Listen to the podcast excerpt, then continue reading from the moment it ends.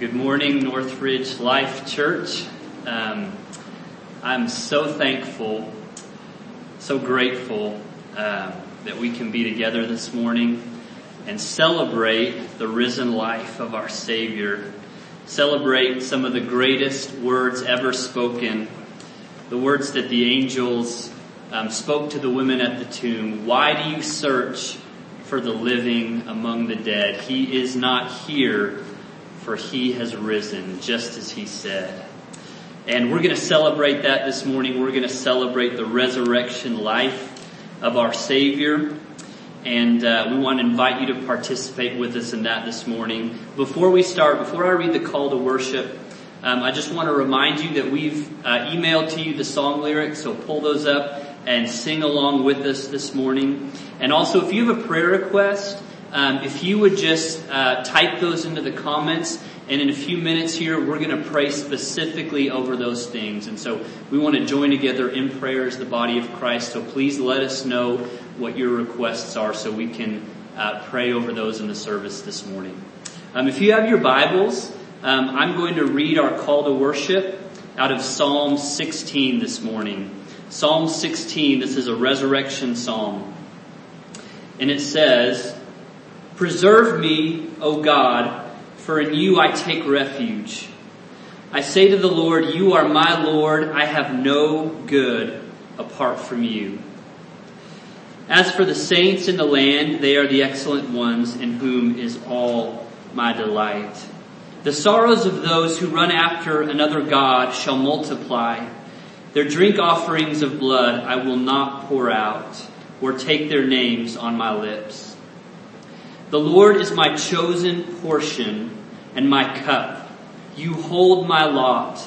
The lines have fallen for me in pleasant places. Indeed, I have a beautiful inheritance. I bless the Lord who gives me counsel. In the night also my heart instructs me. I have set the Lord always before me. Because he is at my right hand, I shall not be shaken. Therefore, my heart is glad and my whole being rejoices. My flesh also dwells secure, for you will not abandon my soul to Sheol, or let your Holy One see corruption. You make known to me the path of life. In your presence there is fullness of joy. At your right hand our pleasures forevermore. And this morning we celebrate as those in Christ because as, as the resurrected Jesus enjoys fullness of joy in God's presence, we, his people being united to him in faith, get to enjoy in God's presence fullness of joy. As Jesus enjoys pleasures forevermore at the right hand of the Father, we, his people, get to enjoy and look forward to pleasures forevermore in the presence of the Father. And as Jesus enjoys his resurrection life, we, his people, get to enjoy and get to look forward to the resurrection life that we have in him, through him, and because of him. If you would, get your Bibles and turn with me to the book of Acts. It's the fifth book of the New Testament. Matthew, Mark, Luke, John, and Acts. We'll be reading chapter 1 verses 1 through 3.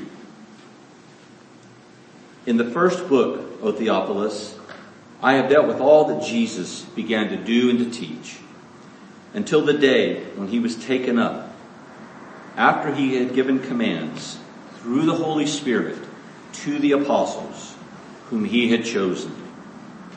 He presented himself alive to them after his suffering by many proofs, appearing to them during 40 days and speaking about the kingdom of God.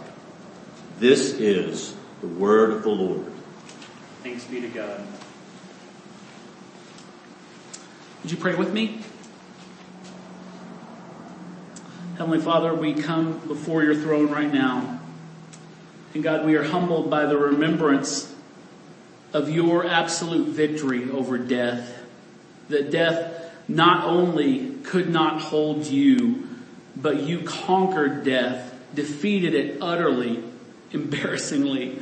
Lord, you, you crushed death for all of us. And now we can say with the apostle Paul, Oh death, where is your sting? Oh grave, where is your victory? And so Lord, I pray that the news, the good news of your resurrection would have its intended effect, the, the effect you intended, that it would, as, as people hear it, Lord, that it would uh, not just invade their minds, but it would, it would absolutely infiltrate their hearts, Lord God, and cause them to turn in remembrance of a God who is all victorious and, and more than that is all gracious. And I pray that wave after wave of free grace would flow through these words of this reminder of, of a risen Savior. And many would see and fear and put their trust in the Lord, that many would call you Lord, some for the first time, Lord.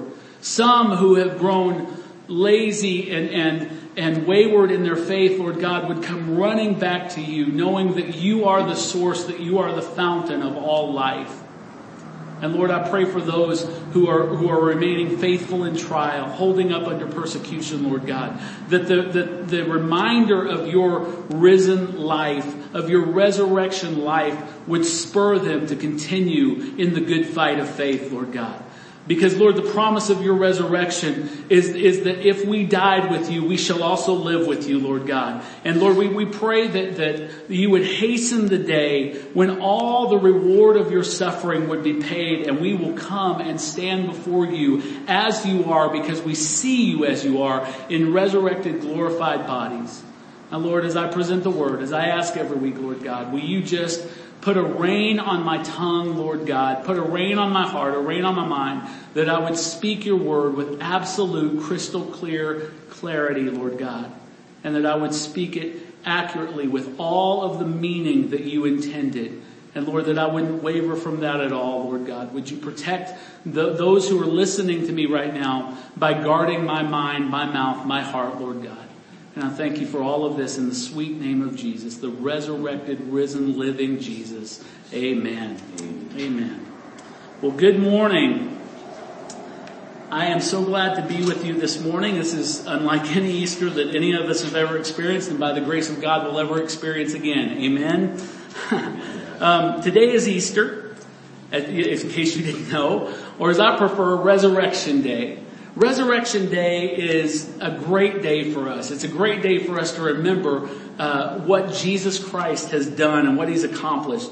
And, and, yet we all know, every one of us knows, that a secularized culture, increasingly secularized culture, um, has tried its best to seduce our attention and, to replace our joy over this most significant event in all of human history with a, a, much less important orgy of, of cuteness and candy and a mythical rabbit, which makes absolutely no sense at all when you consider the real meaning of what this day means. I always like to point this out. I've probably been pointing this out for the last three years. But if you ever want a, a great sermon, better than I could ever preach, on the, the real reason of Easter, you need to talk to Ellie Walt. She is like very well versed in the real meaning of, uh, of Easter and she's 10 years old. So she, will she'll set you straight if you're not already. Um, but all this, this seduction of the real meaning of Easter will not do for true believers. It, it, just won't do for us. We fix our gaze on an empty tomb, a tomb that, that has no occupant in it, and we remember what Paul said in 1 Corinthians 15. He said that if, if Christ has not been raised, then our preaching is in vain and our faith is in vain. And just a few verses later, he says, if Christ has not been raised, your faith is futile and you are still in your sins. Aren't you glad that Jesus lives today? And so preaching and faith and, and, and, our, and all of our belief, it all is validated by the fact that Jesus Christ is raised. The gospel message is absolutely vindicated by the living Christ. Now I'm not a legalist. I want to set your mind at ease. I'm not a legalist. I, I have to confess right here over how, however many people are watching that I have always had fun when my kids were little filling Easter baskets and snapping pictures of them in their brand new and yet extremely uncomfortable clothes. I like doing that. I, I have a whole collection of those pictures over the years. Um, but so my point is not that it's a sinful thing or you're you're somehow failing if if you celebrate this this uh, holiday in any kind of secular way. That's not my point at all. But I do fear that the pull there's this kind of gravitational pull on Christian families, and it's too weighted toward the meaningless elements of this commemoration of this holiday. And what's happened is that the truth of what happened so long ago in a Jerusalem cemetery has been diminished, if not lost, on our kids and worse on ourselves. And so I want to encourage you this morning. Color eggs, hide eggs if you want to. Buy enough candy for your kids so that you are in debt for decades to your dentist. Uh, but if, if you have to do that, do it. But please do not regulate Jesus Christ's defeat of death to just an afterthought of your celebration. Will you promise me that? Keep it front and center. We, we, we must keep the resurrection front and center in our families and in our own hearts for 365 days a year. It's a shame that so often in churches we talk so little about the risen Christ except one day a year. No, God's intention is that this, this would be a life altering truth that would permeate our minds, saturate our hearts for over 365 days a year, that every waking thought would be about the resurrection of Christ. So why is this a struggle for us? I don't know how many messages I've preached on Easter's over the year, but the common theme of all of those messages is usually apologetic in nature. Now, when I say apologetic, um, this discipline of apologetics and, proclaiming the word, it's not about saying I'm sorry for anything. We're not saying we're sorry for the gospel when we talk about apologetics. Apologetics means to lay out reasons for other people to believe. It, it basically means to answer their questions and give validity to the things that we believe. So every, every Easter I try to give those reasons and I try to help people to believe in an actual, physical, historical resurrection of Jesus Christ from the dead. And, and I try to include all the life altering uh, implications and benefits of believing in such a way. We worship a God. I want you to think about this this morning, no matter what other things you have planned for this, this great day. We serve a God who cannot be killed. And on top of that, He has defeated death forever for all of us who believe. The only way to rejoice in Christ's resurrection, therefore, is, a, is as an actual historical fact. If you believe in a, in a symbolic resurrection or a spiritual resurrection, that is not Christianity. We believe that Jesus Christ walked out of his tomb on an actual day in actual human history and did so physically and visibly. We believe that with all of our hearts. And that fact is the central fact of all reality. It's not a religious fact. It's a, it's a fact that, that impacts all of reality. It impacts all of life, all of truth, all of everything that would be called spiritually important. And it does so for all of eternity.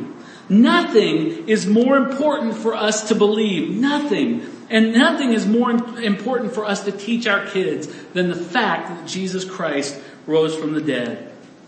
Now could our main problem, I want to throw something out of you that you might be tempted to dismiss right out of hand, but could our main problem in keeping the resurrection at the forefront of our minds be that at the root we don't really believe it. Now I know, I know right now, I'm watching a list of people who are watching, I know that most of us would say we believe in the resurrection as a fact, but I'm asking you, do you believe in it more than you believe in, say, the War of 1812 or the invention of the light bulb? Uh, do we believe in the resurrection in a way that has the power to inspire both hope in us as well as conviction and that constantly draws us to the feet of Christ?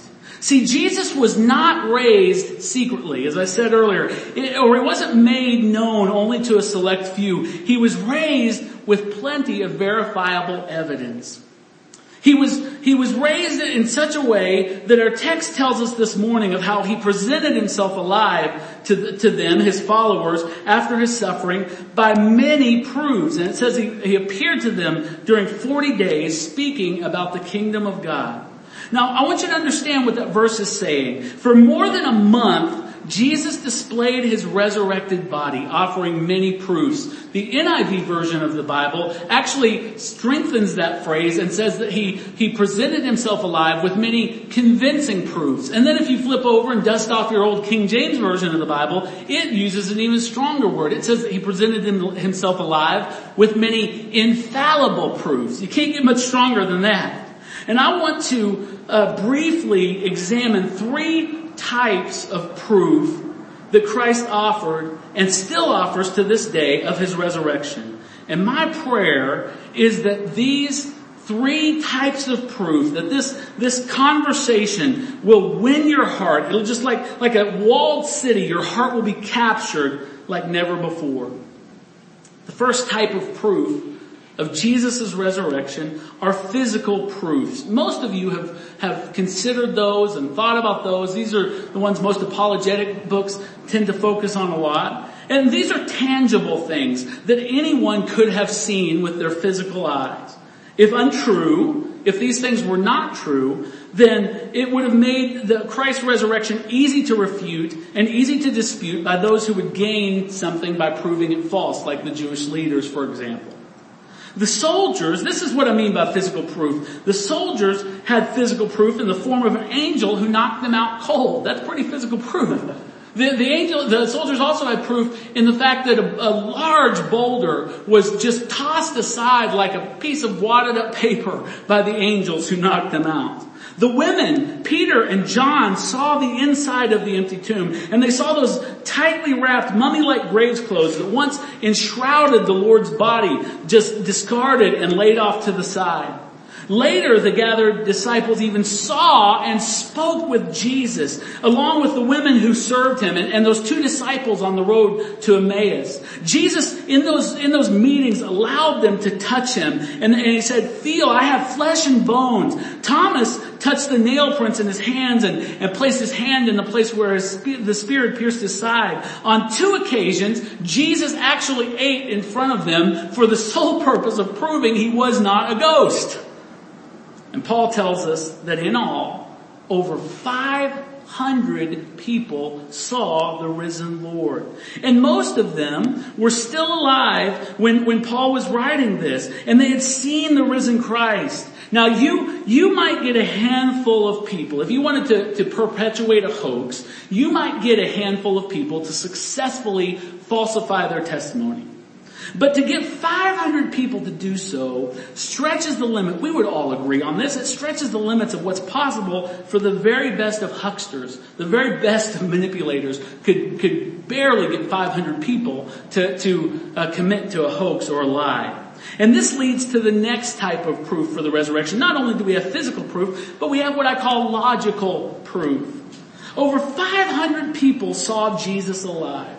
And Paul indicates, as I said, that most of them were still alive when he wrote that and could testify to what they had seen. Um, they, so, so you have this situation, you have all these people, hundreds of people that saw Jesus. He wrote this 20 years after the resurrection. So 20 years, there were still most of 500 people that could still say, yes, I saw him, this is what I saw, I touched him, I, I, I spoke with him. They could, they could do that. If this had been a hoax, don't you think somebody would have broken ranks over the course of 20 years. Chuck Colson was a special counsel to President Nixon during Watergate. And in the heat of the scandal, he became a committed believer in Jesus Christ. And he understood this logical proof, this aspect of logical proof of the resurrection, probably better than anyone else. He once said this, listen carefully. He said, I know the resurrection is a fact, and Watergate proved it to me. How? Because 12 men testified that they had seen Jesus raised from the dead. Then they proclaimed that truth for 40 years, never once denying it. Everyone was beaten, tortured, stoned, and put in prison. They would not have endured that if it weren't true. Watergate embroiled 12 of the world's most powerful men, and, uh, and they couldn't keep a lie for three weeks. You're telling me that the 12 apostles could keep alive for 40 years? Absolutely impossible. That's what Colson said. The disciples were commanded by the Jewish authorities in the book of Acts not to preach that Jesus had risen. And they were commanded that under threat of beatings, under threat of imprisonment, even under threat of death. But they kept preaching because they had seen something they could not unsee. A man who they knew very well, spent three years of their life with, who, who they had watched brutally beaten, killed, watched him die before their very eyes, and they saw him, touched him, spoke with him. They saw him alive and well. My friends, that will change your life. They eventually began to make waves, not just in their Jewish nation, but across the entire Roman Empire. This went international. Peter kept preaching and would not back down until he was crucified upside down by his own request because he didn't want to uh, be crucified in the same way that his, his Savior was. Paul just kept on preaching and writing until Nero had him beheaded. And others kept filling in the gaps left by those men and preaching no matter what the cost. Terrible persecutions, being fed to lions, being lit up to light Nero's garden parties. All of these men kept preaching and proclaiming the gospel of Jesus Christ along with many, many women because they had, they believed, they'd known that the Savior was risen. And it strains logic to believe that generation after generation of reasonable men and women would march headlong into death for a fable or a fairy tale or a lie. But the most important proof of Jesus' resurrection wasn't physical or logical. It was spiritual. And, and I don't mean when I say spiritual proof that it was some kind of wispy, never, never land version of, of belief. I don't mean that, that like the Mormons say that, that just read the Book of Mormon until you have a burning in your bosom. I'm not talking about that. I'm saying that they were, there was something that was supernatural beyond what they saw that, that happened to convince those who saw Jesus. It occurred to me as I was preparing this message this week that after Jesus' resurrection, not a single person recognized him. Not one. Not a single person recognized him until, that's a key word, until Jesus revealed to them who he was. Uh, look at, look at with me, look, take a look with me at each gospel's account and see what I'm talking about. Let's start with Matthew. In Matthew, the women receive news of the resurrection from the angel at the tomb. But they run off obeying the angel's command, the Bible tells us, to go, to go tell the disciples. The angel tells them to go tell the disciples. They run off obeying that command with two things. The Bible says they run off with great joy. Could it be true? And they run off with great fear. What if it's not true? They didn't know. And so they run off like this, and, they, they wonder, could this, this good news actually be true? But Jesus shows up as they're running off to tell them, and, he, and, to tell the disciples, and Jesus is really funny, the word in, in the ESV is greetings, but, but it literally just means, hi. Can you imagine Jesus meeting them on the road and saying, hey guys, what's up? Hello, how are you? And the Bible says that the response to this reality of the, the revelation of Jesus, they grab onto his feet and they worship him. Move on over to Mark. In Mark, Jesus appears to Mary Magdalene. But when she goes to tell the disciples that Jesus is alive, nobody believes her. Luke says that the men uh, thought that the women that came running to tell them were just telling them an idle tale. Peter runs to the tomb and just gazes in, and he eventually re- returns home marveling, not knowing what to make of it all. Luke also gives us the story that I mentioned earlier of the two downcast disciples on the road to Emmaus, their faces downcast because their, their Savior had been crucified, who though they meet Jesus on the road, they cannot recognize him. And when Jesus finally appears to his disciples, later in, in the story, they think that they're seeing a ghost, and Jesus has to tell them, hey, feel, I've got flesh and bones, I'm not, a, I'm not a ghost. In John, in the Gospel of John, Mary, who has spent much time with Jesus, one of his closest companions outside of the disciples, Mary who spent much time with Jesus, sees him at the tomb. And what does she do? She thinks he's the gardener. Thomas doesn't believe at all until he sees him, until he touches him. He, he says, I have to touch the wounds in his hands or I'm not going to believe anything. The other disciples saw him on the seashore in John 21 and they were fishing, but they didn't recognize him either. But for Mary at the tomb, this is what I want you to hear. For Mary at the tomb, everything changed when Jesus simply spoke her name. For the men on the road, it was when Jesus gave thanks as he broke the bread. After touching Jesus, Thomas worshiped him as his Lord and his God. The disciples in the boat knew that it was him when he, they heard his voice. See, these people hadn't forgotten Jesus' face in a matter of a couple of days. They sure didn't forget his voice. They, they didn't, it's, it's, it's more than that. It, it's that something supernatural was happening. A preacher, like myself, can study apologetics up one side and down the other and give you a whole list of reasons to believe in the resurrection. He can make all the necessary logical arguments to help you believe. But listen to me carefully.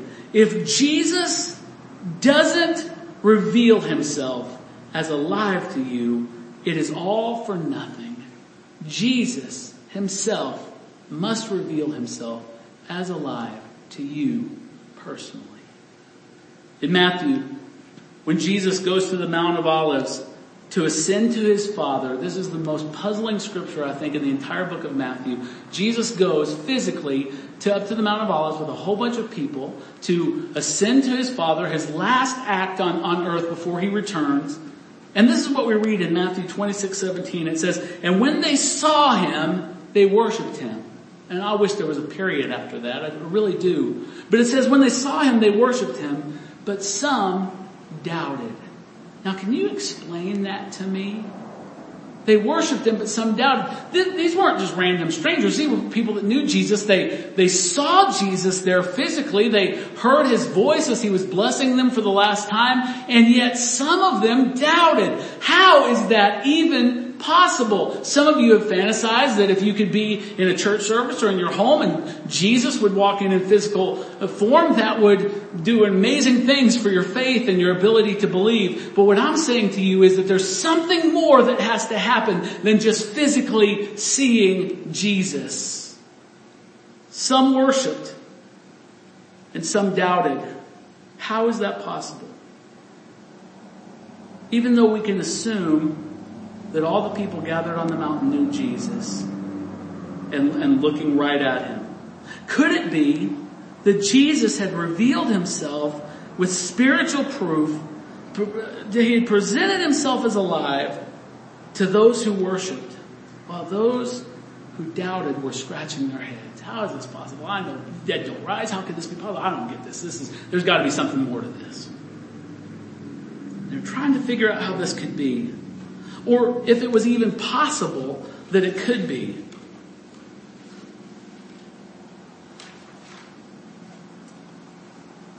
And could this be because Jesus in his sovereignty had not spiritually revealed himself to them? I think this holds up scripturally. John 6, 6, uh, 663 says, it is the spirit who gives life.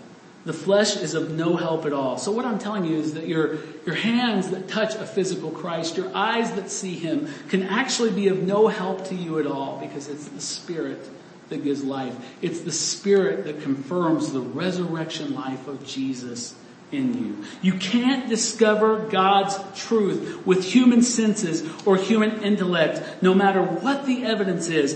God must reveal what is truth to you for it to profit you at all. John the Baptist confirmed this as well. He said a person cannot receive even one thing unless it is given to him from heaven. It's spiritual proof of the risen Christ that we need this morning. If you're a skeptic this morning, if you're an unbeliever, if you just kind of wandered onto our stream and you don't know Jesus Christ, I can tell you that the, the that the, the, the, resurrection of Jesus Christ is, is historically uh, reliable. You can buy books like uh, the, the uh, Josh McDowell's book, More Than a Carpenter, and it'll prove that beyond any shadow of doubt with physical evidence. But the physical evidence is not enough. You need the Spirit of God to awaken you to the reality this morning that Jesus Christ is alive.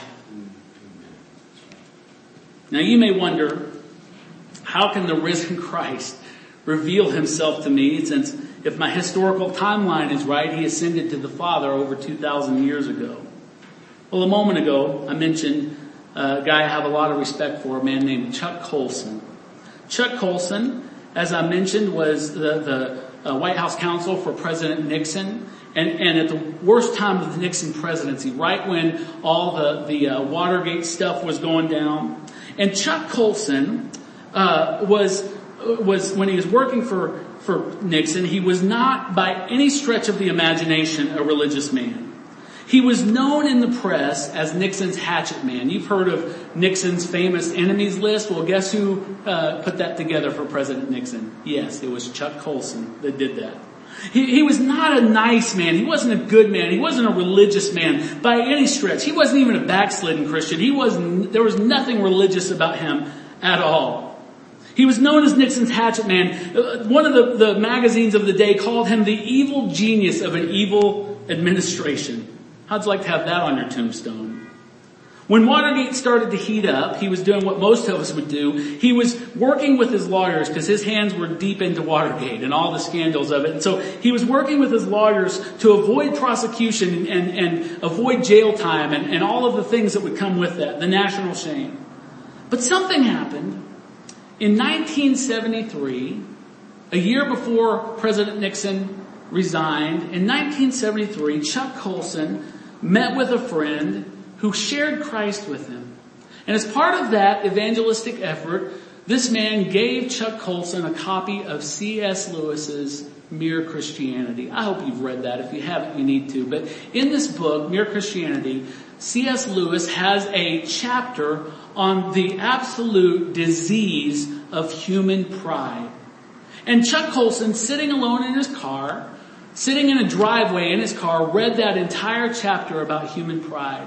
And the Holy Spirit, when he did, convicted him, pierced his soul, and showed him what a proud, arrogant, angry, terrible, sinful man that he was. And he saw for the first time in his life that he had a desperate need for a savior to come and rescue him from his sins or that he would die and be destroyed in his sins.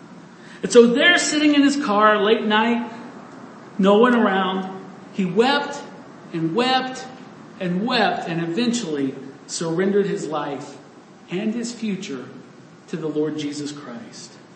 When the press found out about his conversion, because it kind of leaked, somebody had said something to someone else, and you know how that goes. When the press found out about his conversion, he was mocked as a fraud. It was reported that religion was his strategy to get the courts to go easy on him because, because the heat was already starting to get to a boil. But the nation was shocked. The whole nation was shocked when a reborn Chuck Colson changed his legal strategy midstream and pled guilty to all that he had done wrong. And as a result of this, it cost him seven months in a federal prison. His conscience, though, demanded that he speak the truth after receiving so great a forgiveness from his Lord and Savior. What happened? What happened to make the hatchet man a holy man? The risen Christ had revealed himself to Chuck Colson and he could never go back ever and deny what he had seen. Chuck Colson left politics and he went on to found a ministry that still exists to this day called Prison Fellowship. And, and Prison Fellowship is an international ministry that, that constantly serves and preaches the gospel to the men and women behind bars. Even as they're forgotten by everyone else, he preached and, and, and his ministry still preaches to men and women all over the world who are behind bars. And he did this until his death in 2012. Jesus had revealed himself by Colson and he was never ever the same. so today I want to ask you to search your heart still yourself for a moment, search your heart, and ask yourself this question. Is the actual physical historical resurrection of Jesus Christ merely a religious assumption to you? Yeah, you've heard it all your life, been in church, Sunday school, you've heard it all your life, and so you, sure you believe that. Is it just a religious assumption? Is it a fact that you filed away because someone told you it was true?